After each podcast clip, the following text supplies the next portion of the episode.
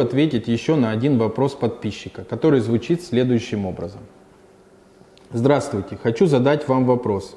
В своих выпусках вы неоднократно говорили, что при открытии пекарни сначала идет ассортиментная матрица, после нее подбор оборудования и только потом место. Но если подобранная мной ассортиментная матрица не будет учитывать э, интересы целевой аудитории в моей локации. Например, в моем районе живет много молодых, которые придерживаются здорового питания.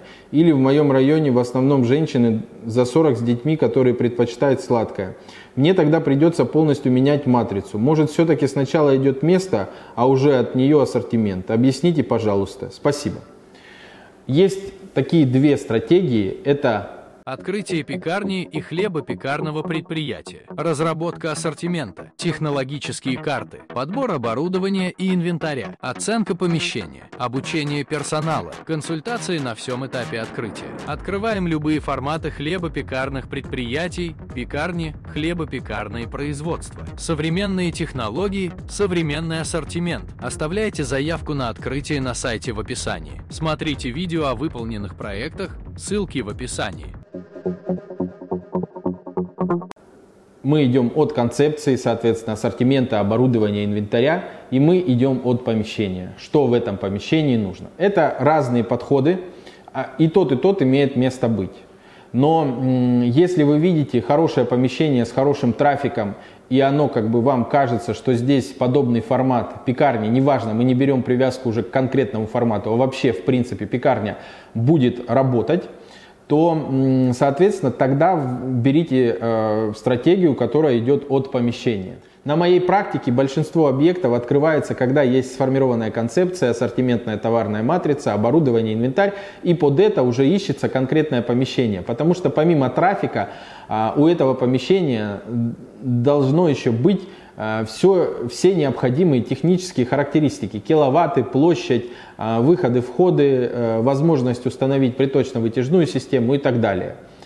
Поэтому э, стратегия от помещения тоже работает, и такая стратегия тоже работает. Что же касается, если, допустим, э, пекарня не попала в свою целевую аудиторию и ассортиментная матрица ну, как-то не соответствует, какие-то позиции существенно отстают и продается небольшое количество а, основных позиций, то, конечно, в этом случае необходимо эти позиции заменять постепенно и тестировать новые ассортиментные позиции, которые будут продаваться лучше.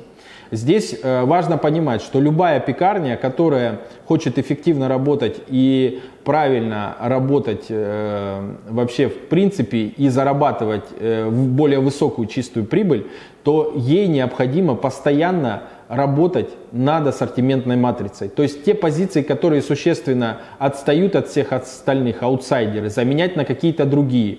И тем самым, чтобы максимальное количество позиций продавалось.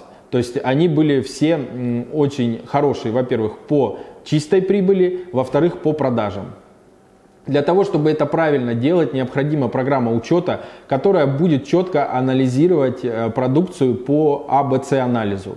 Э, есть такой маркетинговый анализ, который позволяет выявить наиболее сильные продукты, которые приносят высокую прибыль, э, высокую продажу в штуках и высокую чистую прибыль.